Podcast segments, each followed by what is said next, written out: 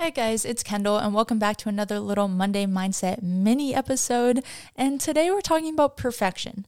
This word has been circulating in my brain a lot recently, and in my own personal experience, just to share, I am obsessed with being perfect. This, this idea of being a perfect person and having perfect hair and a perfect skin and perfect makeup and the perfect outfit, perfect abs, perfect ass. Like, I am so obsessed with being perfect, and it is so draining and toxic and takes up so much of my fucking mental space that I'm trying to break that cycle. And I feel like the only way to break cycles for me is by voicing them. So here's me saying, I'm okay with being imperfect. I really am. The thing is, I am.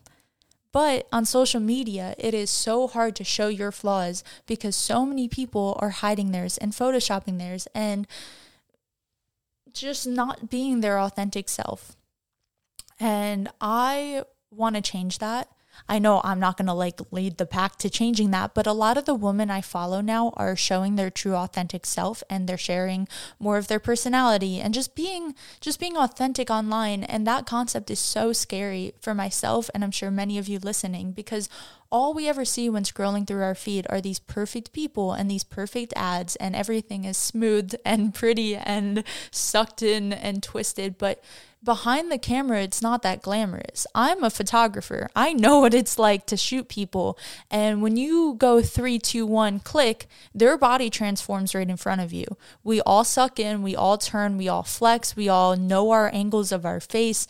Um, and I guess that's just a reminder of what is happening in real life is not depicted well on social media. And we can often get lost in that. I definitely do. I feel like I changed my personality and I changed the way I was dressing and the way I was doing my makeup just to fit this quote unquote standard of perfection that I was upholding myself to. When in reality, Nobody's perfect. I have a million imperfections. And if in fact I like my imperfections because they make me who I am, I'm a goofy ass person, okay? I'm kind of gross. I have GI issues. I'm always bloated. I have really bad acne that I take medication every day for. And if I forget, I'm going to flare up. And then guess what? I won't post any pictures of my face until the flare up is gone because that's what we do on social media. Nobody is perfect. I'm not perfect, you're not perfect, we're not perfect, and I'm sick of pretending that I am or that I even want to be because honestly, I don't.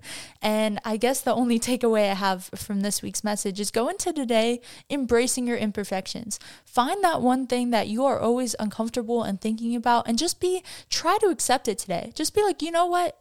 I'm going to give you an example. My nose is crooked to the point where I have scheduled nose jobs with cl- with doctors and then pulled out because I'm scared, but I've always wanted to fix it.